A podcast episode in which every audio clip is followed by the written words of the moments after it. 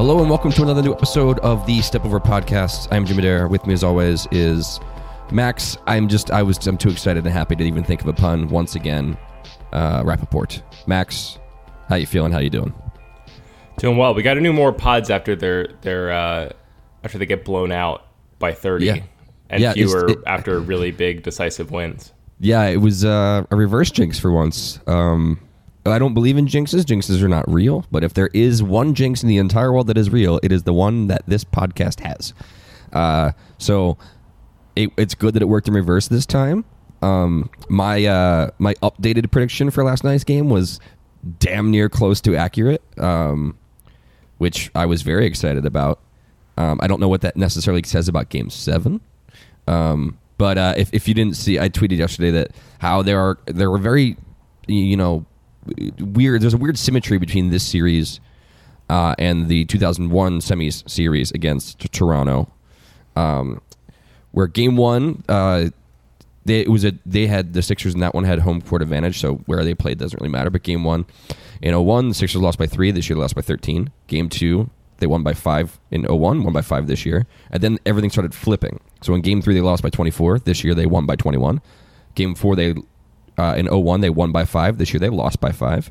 Game five in 01, they won by 33. This year they lost by 36. So last night, game six in 2001, they lost by 12. So I predicted that they would win by 13. They won by 11. Uh, couple, you know, there's a little bit of a, a, a I, little. I don't plus like where this. I don't like where this trend is going. By the way, No, no, no. See, here's the thing. I do. Because Explain. I was two points off last night. So there's two points to spare for game seven, which means the Sixers will win by one. Instead of losing by instead of losing by one, as your uh, your Correct. prediction So would, would hold. it would it would have been the complete opposite. And then you just throw the extra two points on, Sixers win by one. Game seven. Toronto. man. Yeah. I can't believe they're going to Game Seven. You know what's really crazy is that this is the second time. Doesn't does not feel like this. The second time this decade that they've been within one game, uh, that they've reached a Game Seven uh, of the uh, these or the game the semifinals. Yeah. They're, they're one game away from from the Eastern Conference Finals. It does not feel The- like that the- happened the like two teams five years who- ago. Yeah, the two teams who did that were in very different positions, uh, very different uh, uh, circumstance. But uh, yeah, it was uh, it's it's kind of crazy. It was um, every game going forward is basically well. Sunday's game is going to be the most important Sixers game in probably a decade.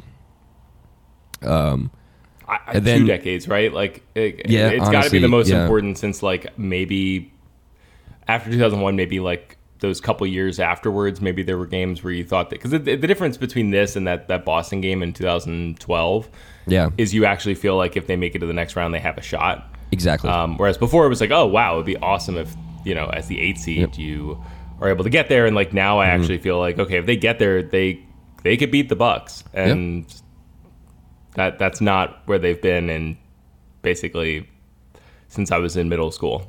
Right. Yeah. And you know, if if if they go on to win Game Seven, then there's less pressure on Game One in the Eastern Conference Finals than there was on Game Seven in the semis, obviously. But everything you hear from here uh, just kind of jerks up in uh, in excitement and, and tension. But let's talk about last night's game before we start getting ahead of ourselves and talking about Game Yeah. Seven a little bit. Uh, it was a game where, first of all, it wasn't as close as the the the final score says uh, because there was some garbage time stuff uh, that happened at the end. The average lead throughout the game, I mean, so the Sixers won by 11. Their average lead was 12.3 throughout the entire game. So the fact that, because you start tied 0 to 0 0, so, you know, that balances out too. Like, they should have won that game by 18 to 20, if not more. Um, but, you know, garbage time stuff, Boban being completely unplayable. Uh, and it was, you know, a game of runs. So, there's been this there's this kind of uh, crazy thing about last night's game where it seemed like Joel Embiid was at least offensively kind of a non-factor, right? Um, it's- well, it, it, kind of kind of mid-level, right? He wasn't putting up 33 and you know 17 or whatever he did in this series, but he also wasn't completely gassed, shitting his pants either. Somewhere in the middle there. But in doing that and in just playing and looking healthy, he was a remarkable plus 40 and plus minus. Um, which is crazy how you get there because I'm, I'm going to run this down for you for a second. Also, worth noting that Mike Scott was a plus 29 um, in 20 minutes. So it was a game of runs, right? Just looking at uh, kind of the game flow right now, uh, they traded runs back and forth. Sixers were on a 7 0 run. Uh, Raptors 10 0, Sixers 10 0, a little bit of gap there. And then 13 2 Sixers, 12 0 Raptors, 5 0 Sixers, little gap. 9 2 Sixers, 18 7 Raptors, 18 4 Sixers, going back and forth. Um, in Joel Embiid played eight shifts on, on the court last night. If you consider the end of a shift um, at the end of a quarter, and then if he starts next quarter, that's two separate shifts, so there's a break there, right? So in the very beginning of the game, from the start of the game to about five minutes in, he was a plus three. He went out on the bench, came back in with 434 left in the first, and from that point to the end of the first, he was a plus 10. From the start of the second to three minutes and 50 seconds into the second, he was a plus nine. So in eight and a half minutes from mid first to mid second, he was a plus 19. Uh, the team was just firing on all cylinders. Uh, he went to be a plus eight from the end of the second to halftime. Was actually a minus two at the very beginning of the third, but then from in the final five minutes and 20 seconds in the third, he was a plus 12. Uh, and you look at that and you see he's a plus 40, you see Mike Scott's a plus 29, and you go, how did they win by 11? And the answer to that is Boban Marjanovic uh, being really the only you know quote unquote center who played outside of Joel Embiid instead of you know outside of when they went small ball and played either Mike Scott or Ben Simmons at the five. Uh, Boban had uh, three shifts. Uh, his first shift, he w- he played for a total of uh, uh, two minutes and twenty three seconds. He was a minus five. His second shift, he played for a total of two minutes and ten seconds. He was a minus ten. And his very final shift, at the end of the game, for the final two minutes and 13 seconds of the game, he was a uh, minus three. And cr- laying over those runs that they went on, that first shift where he was minus five, that was part of when the Raptors went on a 10 0 run. And the second one, when he was uh, minus 10, that was when they went on 12 0 run. So it wasn't great for him. No. Now, granted, they the Sixers did come out uh, kind of cold to start the third. Uh, the Raptors went on that 18 to 7 run to start, not necessarily to start, but you know a little bit into the start of the third, and that was with all the Sixers starters in for most of it. Um, but that's a real problem, and that's going to be a real problem in Game Seven. It didn't seem to be one in in Game Six, but the whole team played so well for the most part that you could throw Boban out there basically just to stand there and you know just try to exist on the court while Joel Embiid catches his breath. Um, but that's going to be a real problem uh, looking forward. Outside of Embiid's just kind of be everywhere, do a little bit of everything, and just you know kind of anchor the team. Uh, what stood out most for you uh, last night, Max? I know there was a couple of obvious contenders for for MVP of the night, but uh, uh, what was the one thing that stood out to you the most? I mean, it, it has to be Jimmy Butler. Like yeah. it's just been, it's really been remarkable how much he's stepped up in this series especially, but really just in the playoffs and, and taken on like a completely different role from what we saw in the regular season and like pretty much cemented himself as what I think a lot of people's idea of Jimmy Butler was before the trade, mm-hmm. um, and, and, coming back to more like who he was in his late Chicago years. Yep. Um, and it's it's just been like honestly, I said this uh, to my friend the other night, but like if if he while we were watching the game, like if they didn't have Jimmy Butler in this series, I think they would have gotten swept by the Raptors. Like yeah, if you just replace Jimmy Butler with James Ennis, like I think they get swept. And now they're going to game seven and it's a toss up, right? Like they've they've traded blows and I think the Sixers, even though they're on the road, have a good shot of winning this game and winning the series. Like and I, I feel like um, Jimmy Butler has by far been the the most valuable player in this series. Uh, Embiid included, um, you know, has just been so consistent, and I, I, feel like the role they've put him in as, as as a ball handler and just letting him create. And you, you even saw earlier in the game, like, I mean, what did he score? Like eight of their first 12 points or whatever it was. I feel like he just went on a tear in the beginning. And they were basically doing what they, for him, uh, what typically they do for Embiid, where they were just like basically he was just running to the ball. They were like lobbing it to him, posted up 18 feet out, and just letting him go to work. Like I, they were really looking for him um, and making making a, a really strong effort to just get him the ball. Yep. Um, I, I feel really confident about. I guess I feel pretty confident about Jimmy Butler moving forward. Like I, I, I I've gone up and down throughout the season about like how I feel about them bringing him back and how much money and whatever. But it's just like I can't. I don't think my heart can take it if he walks this summer after after what he's done in these playoffs. And I've just been. I keep expecting it to to end and for him to go cold or something to change, and it just isn't happening. He's just like Right. really maintaining this uh, spectacular level of play. Yeah, and I, I mean that that's something that it's been like we've said it a couple of times here, right? That's why you brought him in. Th- th- That was you know pretty much said blatantly when he comes comes in. Like Jimmy Butler is here for the playoffs. That's what you get him for. You don't get him to you know necessarily, and he did do this. You don't get him to to you know to scratch out a win here and there in the regular season. He's there to be the guy who takes over in the playoffs. And you saw that last series in a game that they lost, and you've seen you see it more this series in games that they they come out and win. That this is the guy that deserves a max deal from somebody, whether it be here or not, because this is what he does. There are a few people who can do this, and to varying degrees, right? So just kind of get eh, get the the ball and just take over a game. Now Kawhi can obviously do that. Jimmy Butler can obviously do that. Um, Kevin Durant can do that. Dame Lillard can do that. There's not many more dudes who can just kind of do that, right? Just turn it on play tough on both ends and just take over and kind of you know just just will them will himself into playing well um, and that's why he brought him here and you want eventually Ben Simmons to also be that guy obviously they're very different types of players well because Ben doesn't have a jump shot which we all know but I think you saw a little bit of that in Ben Simmons last night too where Ben Simmons the night before had probably one of the worst games of his probably total career he only attempted five shots all night. He came out and attempted five shots last night eh, within the first five minutes of the game, essentially. Um, and that's what you want to see. Just as as Brett says a lot, like play downhill and play with aggression, and that's where Ben Simmons specifically thrives. Right? He played the entire four, first quarter. Uh, at the end of the first, they were up eight. Uh, he had no turnovers all night. Um, I think he had six assists. Um, Yeah. yeah. And it's just when he's playing like that and you know that he can do that, um it's you know, it's not something it's not like his fault. It's not like he's like, I'm gonna go out there and play worse today.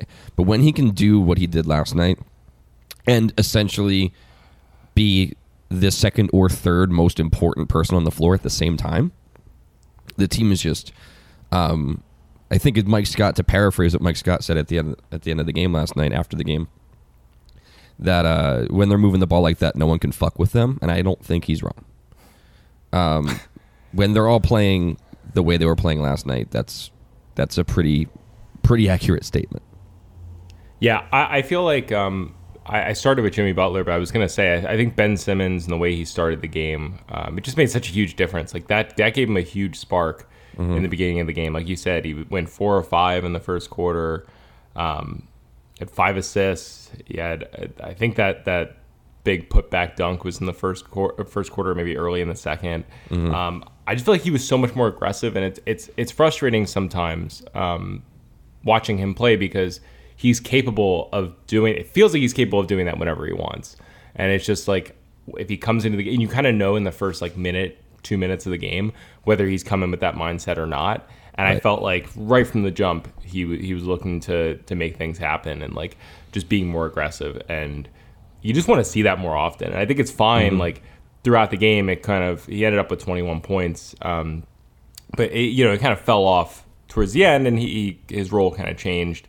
Um, you know, it's the most most most he scored this series, most he scored since Game Three against Brooklyn when he scored 31. Um, you know, but I think it's fine for you know him to to take a back seat at times, like like he did last night. But you just want to see him when they need it for him to be aggressive and and try to make things happen himself. And I feel like too often that hasn't been the case. Like he took 13 shots last night. The game before he took five in Yeah. 25 minutes. You know, it's like in a game that you lose by 36. you know, I feel like Ben Simmons should should be, you know, taking it into his own a little bit to to try to make something happen in those times. I feel like too often. Um, they really need him to step up, and he it, it seems like he's just trying to to play within the offense and not really like because he can make things happen. Like he he's um, when he plays downhill and when he when he pushes it and um, gets into the post. Like I, I, feel like he's done less of that in these playoffs than he was doing mm-hmm. towards the end of the year. Um, he's basically abandoned the mid range game. Um, but when he is aggressive, he, he's pretty effective, and yep. you know they they really need that from him. Yeah, I mean, and on top of that, I wanted to kind of point out because there are moments last night when you have, you know, Ben Simmons either when he's getting his rest or when he's kind of scooted over to the five. Um, shockingly, I, his his numbers aren't you know incredible. But there's been some really just like hardy, competent play by James Ennis in this series, um, mm-hmm. who's just you know playing, you know, chasing down offensive rebounds and, and and just kind of getting in people's way. And you know, like last night he was you know only two for six from the floor, over two from three, but like he made his presence known. He was kind of everywhere. Um, and it's you know it's it's he played the most minutes on the team that of the players who weren't starters, and at the end of the regular season, he told me that like that. Well, that they're going to lose every game, but like he's really kind of stepped it up and kind of, again, I think it's part of it is that getting more time and playing with these players and finding your role and and you know, and just kind of being comfortable with it and not trying to do too much or make too much or not trying to like earn your minutes. Like you've already earned your minutes. Just go out there and play within your game. If you're someone like James Ennis, and you know, just do your thing. Um, Mike Scott, another big one, three for four from three last night. We just made some huge, huge shots, um, which is again what you need from a bench player like that when uh, JJ's three for ten and Tobias is two for eight and Jimmy's zero for one from three. You know, Mike Scott going three of four and Joel Embiid going two of three from three is enormous. Um, because you're not going to get that if you can't get that from your three point guys, then getting it from those other guys is is just absolutely huge. Um, and they kept the turnovers down, relatively. Uh, at least Ben Simmons did. But there's it's been such a roller coaster up and down mayhem madness of a series, right? Where you, you wanted to the entire time be like, I'm not afraid of this team, this and that. But you know, as I said before the series started too, and I've said a couple times during the series that I think the Raptors are the best or, or the second best team in, in the NBA. And uh, when they're playing like this, and you know they give some games up and stuff like that, but of the all, I mean, it's a tied series, and can really only say the Raptors had like a bad game in one of those three Sixers wins. The other two ones, the Sixers just won, right? Like last night, the Raptors didn't especially have like a terrible game. The Sixers just played much better. And I think that's an amazing sign because you can go into Toronto where you've already won a game and not have to rely on them fucking up for you to win because you've proven you can beat them when they're playing decent to good. You don't need them to be out there and be sloppy and be a mess and be a disaster for you to pull this game out. Now, you can't obviously be that, but that's huge. And I think that's a great sign going into game seven. Yeah. Do, do we want to talk a little bit about, um, I don't know, what are the things going into game seven that, that you want to see or that you're concerned about, not concerned about, uh, uh, kind of as the series is played out? Well, let's take a quick break right now, and then we'll come back with our game seven thoughts. Sounds good. All right. So before going to that break, uh, Max had posited the idea of of what uh, I am kind of looking looking to and looking at in Game Seven. Is that the best way to put it, Max? That like, what am I trying to keep an eye on? Um, obviously, Embiid I think is number one, right? Because if Embiid is not well, uh, things are things are bad. They can't win a game because they can you can win. I think it's, it's kind of a weird way to put it, but you can win a game when Joel Embiid plays bad. You cannot win a game when Joel Embiid is bad, right? He can play poorly and you can win because people still have to respect him on defense. They have to guard him. He could still affect the game defensively. Uh, he's not going to, you know, be a net negative for you. But if he's not well, if he is bad, then they, I don't think they have a chance of winning the game. So Embiid's going to be huge. Um, just based on that alone. Ben's got to be aggressive. Ben's got to come out and just ride the wave of what he did this last game. Throw every shooting sleeve you own in the dang trash. Burn all your your full legging tights. Go out there, no accessories, no bullshit. Uh, if that's what it takes. Uh, and Jimmy Butler's got to be Jimmy Butler, right? He's got to take over if he needs to, and he's got to play well and play smart. If you had told me that before this series that they're going to be going into uh, a game seven and when you talk about your top three things to worry about, that you wouldn't mention Tobias Harris, even though he's obviously the fourth player on that kind of list. I would have been shocked because I, you know, I think I might have even mentioned him as my X factor going into this series because he's kind Yeah. of in that middle role where, you know, his usage is going to be lower, but he he can make the best of those situations and of those shots. Um, but you can you can win a game where Tobias just shits the bed. You can't do that if your top three guys do that. So that's one. Two is that the team as a whole, I don't know, like Monroe sucks. Boban, the matchups are terrible for him. Uh, he also, I mean, you can just also just say he sucks. Jonah Bolden gets in there and just immediately fouls people, so he's not going to be great at like actually stymieing uh, uh, any kind of run while Embiid's on the bench. Uh, and you need to have one of those guys right? you can say this like, oh, put Bennett small ball five, uh, and just move things around or whatever. It's like, okay, well now you're running a seven man rotation with a, a man who is notoriously gassed because he's a very very large dude. You need someone who is like a quote unquote center for spot minutes, like Boban did last night, and just hope to hold the other team off. Now, is that Greg Monroe? Because he's shown some stuff in the last series and a little bit in this series. Can Boban just kind of get in the way and hold up space long enough?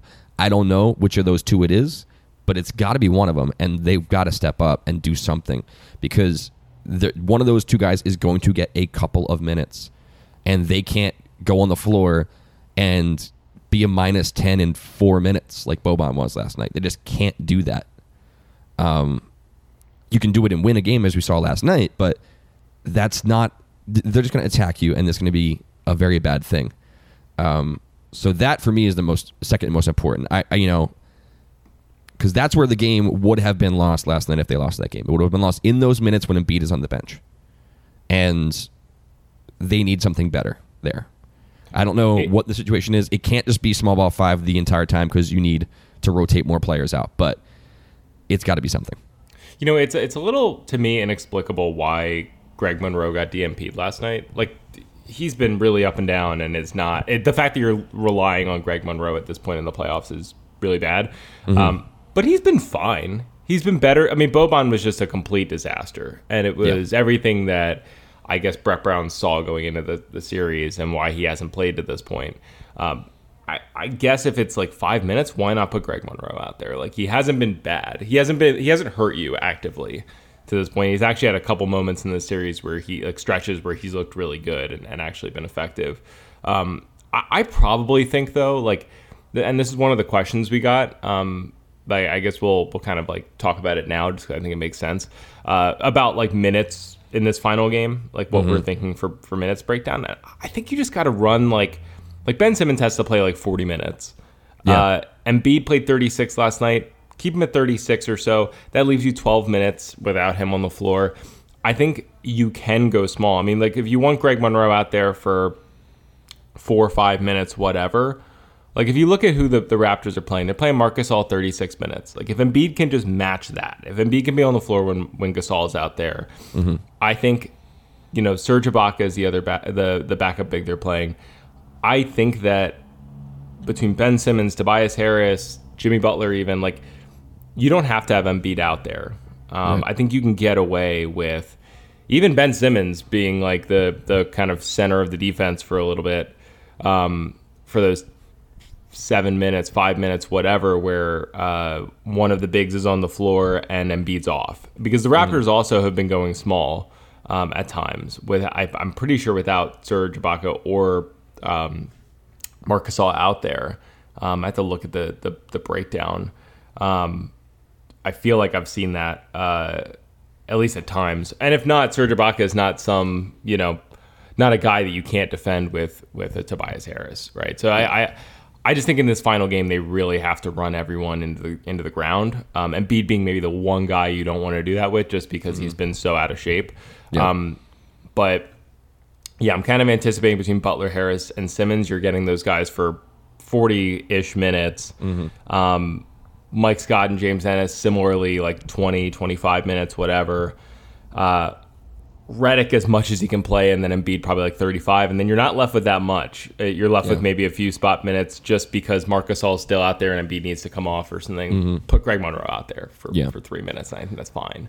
Well, I mean, look, uh, Simmons played just shy of 34 last night, and obviously at the end there was a little bit of a garbage time thing going on for the final three and a half minutes. So, say he would have played that, right? I'm looking at it now too. There was actually only, if you discount that garbage time at the end, um, there was only one, uh, one minute and two second span that had neither Embiid nor Simmons on the floor, and in that minute two, the Sixers were minus five. They were outscored by five in that minute and two seconds. So that's obviously something that you don't want to see, but like, and, and I think Brett did a good job of not having their their bench time crossover, and that was only that was the from six twenty two to five twenty left in the third period. Um, so yeah, I think you're right. Like Simmons has got. I mean, basically, Butler, Simmons, and Tobias probably have to play as many minutes as they can physically handle. That's like basically the bottom line because this is Yeah. you know last night was also win or go home, but for a majority of the game it was you had control, so you could give guys rest and kind of keep just you know just hope to keep the pace and keep an eye on the on everyone's you know conditioning and keep an eye on the scoreboard and like make sure it doesn't get too, get too out of hand. But that I don't think they're going to have just full handle on this next game because the Raptors are also playing uh, winner go home ball and they're at home. Um, so yeah, I think basically you're going to have to let them just run as, as much as they can. Simmons played the entire first last night. Probably would have played the entire third if the game was closer. Um, yeah, I just I think it's got to run through him. He didn't play the most minutes last night. That was Tobias, but yeah, you're gonna see they gotta they gotta. You're gonna, I think you might see multiple players in the 40 plus range on on Sunday. Yeah, and I think I think you do that, and, and then you have what like, or is it like Tuesday or I guess probably Wednesday? Um, realistically, probably it's Wednesday that you start um, start the series if you win that game. um, I think sure. Tuesday is is the Western Western Conference Finals, and then they had flexed it. I think it was Monday or Wednesday it was going to start, but obviously it'll be Wednesday since the, uh, the Sixers are playing on Sunday. But um, yeah, you get a couple days after that. You're coming in with a couple days rest. I, I you know it's a it's a must win game, and if you if you do that, get through the series, and then have to kind of sacrifice a little bit in game game one of the next series, if you're able to win, so be it. You know you're Right. on the road anyway. It's the Bucks. Um, that might be a loss anyway. So I think you just have to put everything into this and. Um, like you said, play guys as, as as much as they can physically play. And Embiid's probably the one guy I'm concerned about just because um, he's looked kind of gassed at times. Although he looked last night looked totally different than I think he's looked the rest of this series, minus that one spectacular performance he had earlier in the, in the earlier in the series. Like, um, he and primarily it was just like defensively. He just was moving so much quicker. uh, Didn't look flat-footed. Was getting up and down the floor well. Like I, you know, I'm, I'm hoping with another few days he is he comes back and he's you know even more um, himself. Even if that's not offensively, just if he's able to like move out there the way he did in game in game six, I think they, they have a really good shot. Yeah. Um, as as a quick note before we probably move on to, to questions because we'll have a lot about the next game. Um, the the primary defender on Kawhi Leonard last night was actually James Ennis. Uh, he he guarded Kawhi for 25 possessions. Ben was second with 21. Um, and he did a decent job. I mean, looking at the numbers, uh, Kawhi was four for eight scoring against him. Um, but he drew an offensive foul on him. He forced two turnovers. Uh, and in the 25 team possessions he guarded Kawhi, the, the Raptors only scored 22 points. Um, so that's an interesting little wrinkle. I mean, obviously, I think Ben plays the he's probably the best matchup defensively on him, but it's good to look at that and say You know, Ennis isn't doing a bad job on him either. Mm. Yeah. Yeah, and Um, that, it's uh, it's it's really wild just what Kawhi Leonard's done in this series. Yeah. Like just Yeah. Just looking at the stats, it's stupid. I mean, he's putting up 34, 10, and 4, shooting 57% from the floor, uh, getting the line nine times. He's taking 21 shots to get 34 points, Yeah. and he's playing 40 minutes a game and just never looks tired. It's got to be so frustrating um, to, to play against Kawhi Leonard, not just because he's really good, but just like it's kind of like Drago. You know, it's just like he just never he doesn't seem fazed by anything. He's never Yeah. tired. It's just like like I can't imagine like playing NBA basketball and being like a normal person who like gets gassed after being on the floor for 10 straight minutes and you're defending Kawhi Leonard and he's just doing whatever he wants and like isn't even breaking a sweat. It's just like Yeah. so demoralizing. Even just watching wonder- it's yeah. demoralizing. Uh, no matter how Game Seven goes, I wonder how in Kawhi's robot brain how uh, that will kind of factor into what he does in the offseason because um, he's got to think to himself like, okay, from right now, if we want to win a championship as the Toronto Raptors this year, I have to go out, put the entire team on my back, and play incredible nine more times. Like, like just me, just carry these guys and because that's what he's doing, right? So I don't know if he's like, hell yeah, that's great, I love doing it. Let's add a couple more guys and build this team around me, or if he's like, fuck that, I'm going to a better situation where I can kind of like plug in and I don't have to carry everybody, like the Clippers maybe. Um, but yeah, it'll be interesting to see that in the offseason, uh, what what what Kawhi is gonna gonna do, and if this has really any in- impact on his uh, his thought process and his his plan. You know, Sunday Sunday could have a lot of implications, a lot of really big summer implications. If that Yeah. Rocket series gets to Game Seven, um, you're looking at at obviously that series is huge in terms of who they have coming up in free agency. Um, but then you even look at, at, at the Sixers too, and and obviously, like you said with Kawhi, like Kawhi is gonna be a big question mark. If the Sixers lose this series versus win this series, I think that could really factor into what happens with Jimmy Butler, what happens with Tobias Harris. Um, you know, it could have really major implications depending on what happens. Yeah. Um, all right, you want to move on to the questions? Yeah, sure. Should we take another quick break? Uh, yes, let's do that. All right, uh, Max, do you have any any questions uh, queued up here? Uh, I do. I, I, I feel like we should talk about this one. This just came in, um, but I feel like this is, uh, we didn't really talk about this yet. Uh, Andrew Crow asked if we lose Sunday, does Brett get fired? And I think we're we're basically at the point where I don't I don't see any scenario, no matter what happens in Game Seven, where they fire Brett Brown. Um, if they'd lost last night and they'd lost in a similar fashion to Game Five, I think it would have been the wrong thing to do, but I could have seen it. You Yeah. know, if they went up 2 1 and then just like really shit the bed and, you know, got swept the rest of the way and looked bad doing it, um, I could have seen it. But I think you get you get to game seven of the semifinals against a really good Raptors team.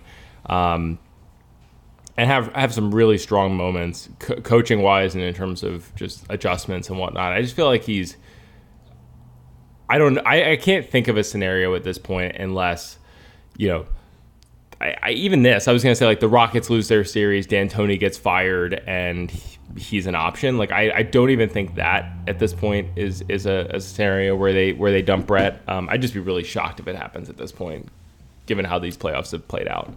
I mean, I think it's certainly less likely now than it was at the beginning of the series, just seeing how the series played out. Um, and you know, I think it really uh, it does all depend on Game Seven, right? Because if they go out there and they lose by one, then I don't think they do. They maybe they still do. I don't think they should. They go and they lose by thirty six again, then yeah, he's probably going to get fired. Uh, You can't save his job at that point. I don't think. But I think it'd be different. We'd have a different point of view going into Game Seven if, like, again, all right. So the, each team took three games. The Raptors won games by 13, 5, and 36. And the Sixers won games by 5, 11, and 21. So other than each team's five point win, it's been a it's been basically a, a, a series of just back and forth ass kickings a little bit. Yeah. Now, if the Raptors had won by 13, 5, and 36, and the Sixers had won by 4, 3, and 2, then it'd be a completely different story. Um, I think then that's then then pretty much any loss at all, the writing would be on the wall and Brett would be gone.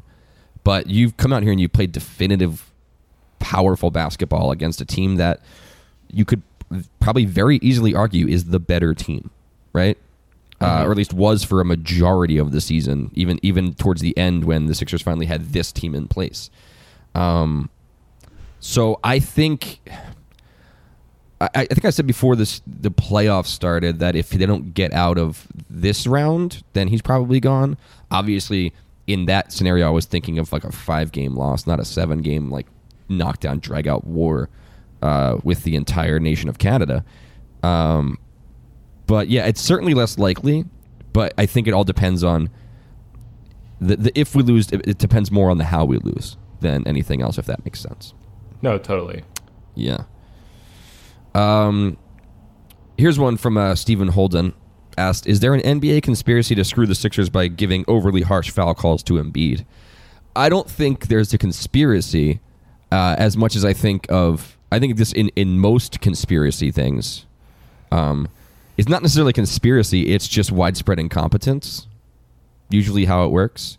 Um, it would be criminal and shocking if they don't rescind that flagrant one from last night where they were going for a box out. Embiid's arm got trapped and his hand kind of slapped Marcus on the face. Uh, it wasn't even that hard of a slap. Marc, you enormous gentrifying asshole. Uh, just stop it. Uh, that should be rescinded. The flagrant one from earlier in the Brooklyn series should be rescinded.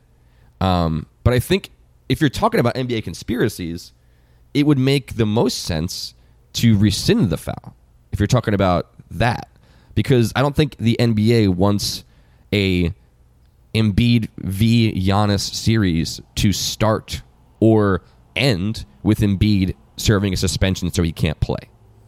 That would be the conspiracy I'm talking about. You're talking about a game last night that uh, they Sixers sent out a press release from from ESPN. It was the highest rated NBA broadcast mm-hmm. in Philadelphia ever on ESPN. And you don't want the the people that aren't in Philadelphia and won't be in Milwaukee to go, oh, I'm not going to, Embiid's not even playing. I'm not even going to watch it. I'll just keep an eye on the score, and if it, it, looks tight, I'll turn it on. You don't want that at all.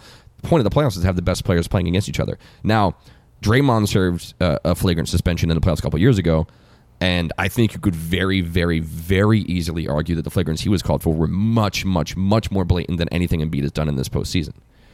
I think the probably the most egregious, flagrant thing Embiid did was the very first one he got, which was the elbow on Jarrett Allen, which was a basketball move, but he probably didn't have to throw his elbow that hard. Um, I just don't think like he has three flagrant points right now, and he honestly should have one. Uh, it's also worth noting. Last night, uh, Derek Bodner tweeted that if that flagrant stands, that means if he gets a flagrant one, he serves a one game suspension. If the next flagrant he was to get would be a flagrant two, it is a two game suspension. Um, and I just can't see unless Embiid goes out there and big boots somebody and then runs off the ropes and gives them an atomic leg drop. I don't see them issuing a flagrant two unless they absolutely have to, because it's not what the league wants, and it looks bad for the league in general.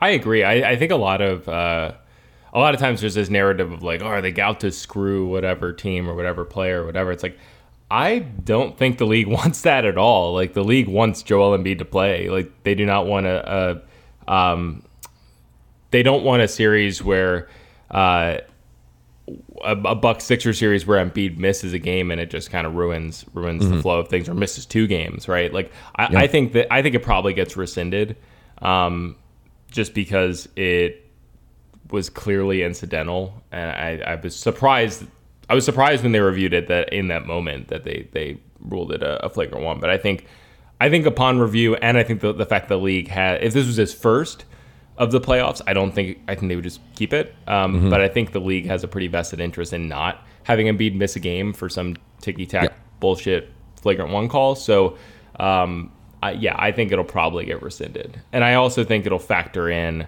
Um, I would imagine factor in, like you said, when they're uh, determining in a future game if it doesn't get rescinded whether to assess him a flagrant for something like that. Yeah. Um, worth pointing out that as as of right now, the um, there hasn't been any kind of decision on that. None of the um, official NBA things have been released yet today. No, no last two minute reports. No, nothing from yesterday. So, mm-hmm. Um, I, and honestly, since there's it's Sunday, they can rescind it tomorrow too. I'm sure they would do it today if they're going to do it, but um, I don't think there's necessarily a rule that says it has to be rescinded within 24 hours. Maybe there is. I honestly do not know. I'm just guessing that there's not because they can break their own rules all they want. Um, uh, Coach Rollins asked, besides Drake, which Canadian are you most looking forward to memeing after uh, after Sunday night? Do you have an answer for this one? Ooh.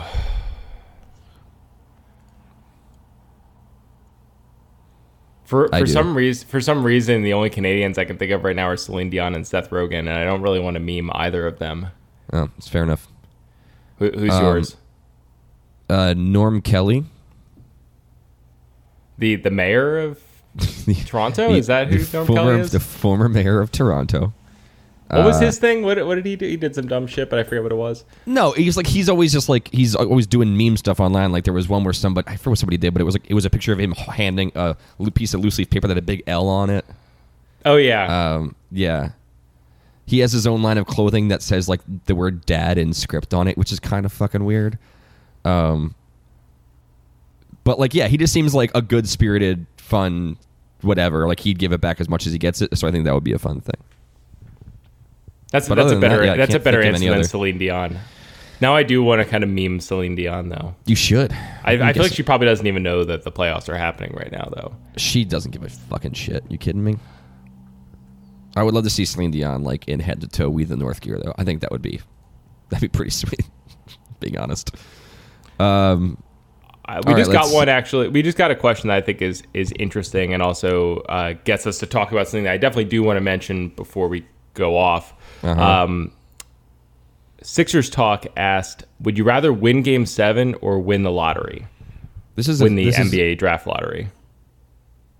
Not You win the, Game uh, Seven. Pennsylvania lottery.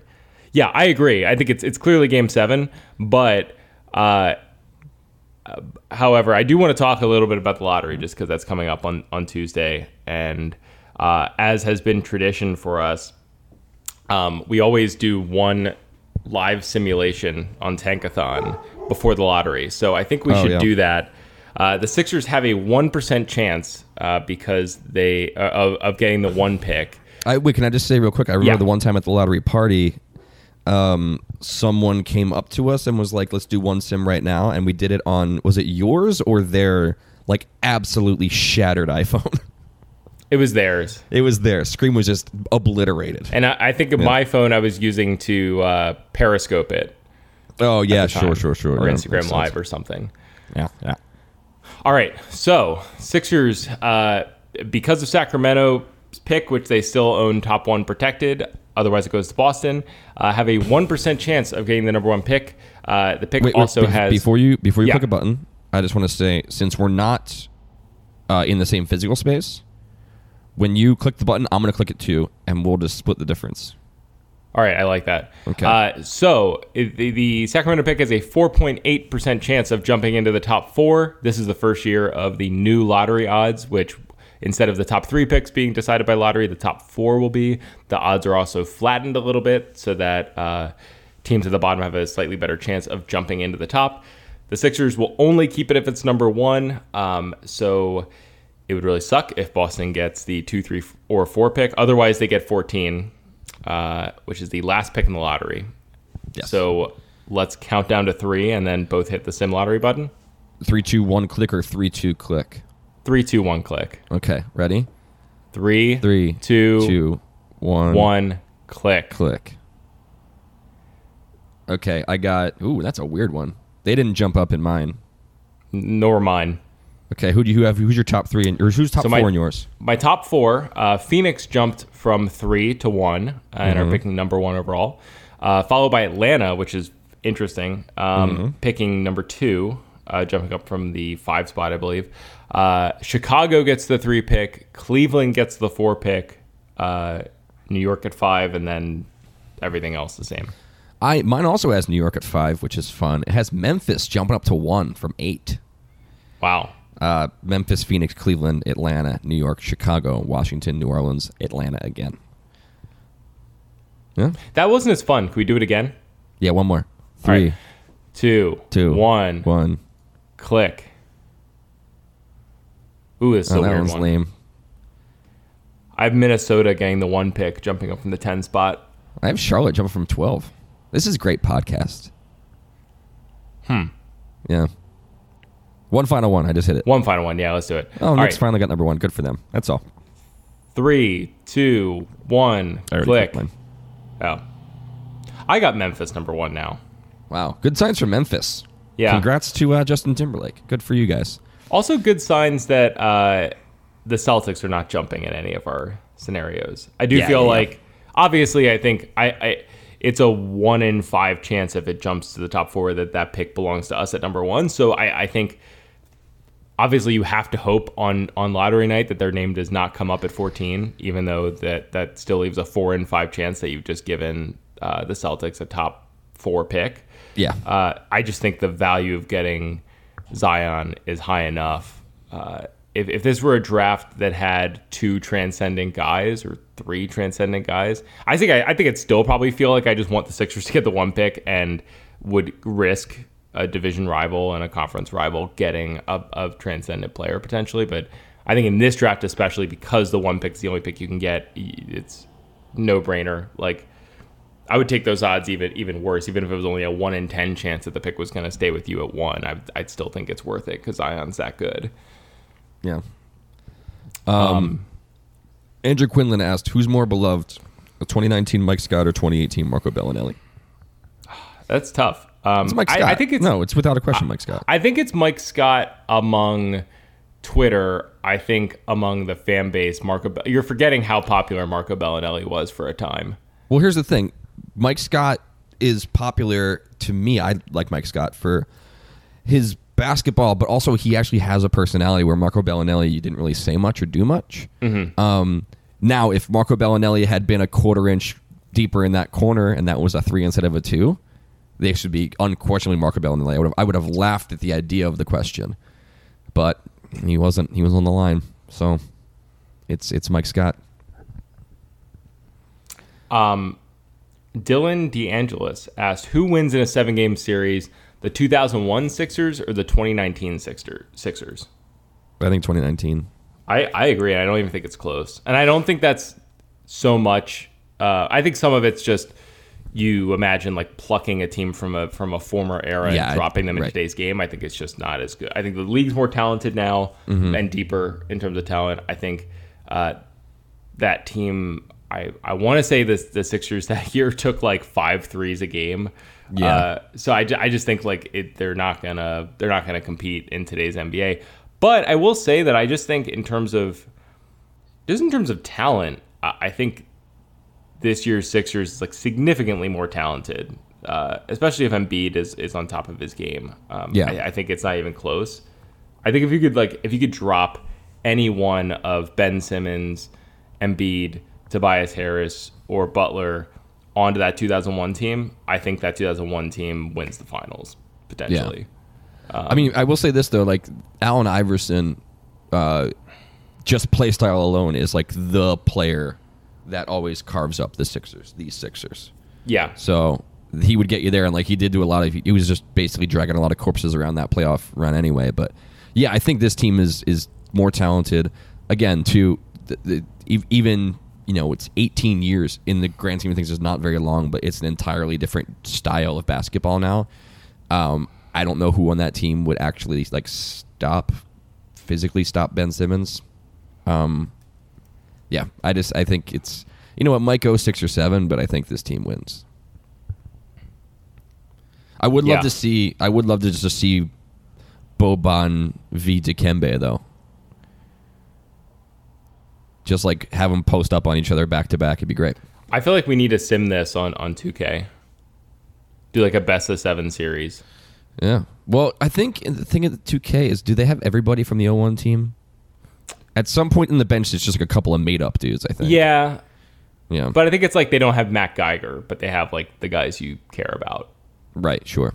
Um, Um. I'm looking right now. By the way, the the Sixers that season made 3.2 threes a game. Hey. Well, I mean, it's that's still points, man. uh, I would love to overlay the shot chart from that team versus the shot chart from this team in the playoffs. It would be Yeah. Yeah, it'd be absurd because like every hole in this team's and every hole in that team would just be filled. So it would just like the entire shot chart would just be like the entire half of the court colored covered in colors. Yeah. Um, JJ Redick uh, hits as many threes per game as the Sixers as a team did that, that year. Yeah. Imagine JJ Redick on that team. Holy shit. Yeah. Yeah. I feel like he'd be burned at the stake. Like a guy coming in and taking eight threes a game and, and making Oh my them. god. Yeah. They'd be people be flipping the fuck out. Um. Yeah, I don't know. Yeah, I mean, I. I see. The thing is, too, like thinking about that too. Like this, almost my last point in this. I don't even think it'd be an enjoyable series. Seeing two teams like that who plays who would be, play such, you know, like it's like you know they just wake up in a world and they're in this parallel universe where they can just play against each other right now. Um, no like practicing, no mod, no adapting to the other team's style of play. The two teams like that playing like such a such a dichotomous style of basketball would just be like I think it would be like an ugly as hell game too. Mm-hmm. I think that's pretty much it. And do you have any other questions that you wanted to, to get to? No, there's a couple we got that are really stupid, so I'm not going to ask them. Don't insult the listeners. I'm not. That's why I'm not saying anybody's names or questions out But they know because their questions weren't asked. No, there's a couple that weren't asked, but also there are a couple that have, we have been we, that have been asked of us before. Yeah. Um, and I have gone in and been like, "That's a stupid question." So if we didn't answer your question, it's because uh, we have answered it before or Right. talked about it on a previous pod, not because your question was stupid. Also, if we didn't answer your question, it's because I try to do um, math on future payroll things. Got confused as hell with myself over stuff. Asked Derek Bodner to help explain it to me. He explained it to me, and I still like I understand, but not enough to be like, this is what it is, and confidently putting this out there. So uh, basically, what I'm saying is, if you have any salary cap questions, feel free to DM Derek Bodner on Twitter, and he will explain them to you, and you'll go, "Okay, yeah, cool, got it, gotcha, yeah," and then you just don't bring it up anyway. All right. Well, thanks for listening, everyone. Uh, Yep. We'll be back. I, I think we'll have to do something after Game Seven, right? Yeah, way or the obviously, yeah, one way or the other. Uh, if it's it, it- well, depending on what the outcome is, it might be one day and it might be a different day. Put it that way. Yes. I, Yeah. If they lose the series, I think we maybe wait until exit interviews and all that stuff. Or maybe just like a couple of days to decompress is all. Yeah. That, that sounds about right. Yeah, yeah, yeah. But anyway, yeah, thanks for listening. Uh, uh, I hope you get to see your moms at some point on Sunday for Mother's Day and don't just make them watch basketball. Or maybe they'll watch basketball with you. Maybe they love basketball. Maybe you don't even like basketball. Maybe you're a mom listening to this podcast. Thank you so much and happy Mother's Day. Um, and that's all. So thanks for listening. See ya.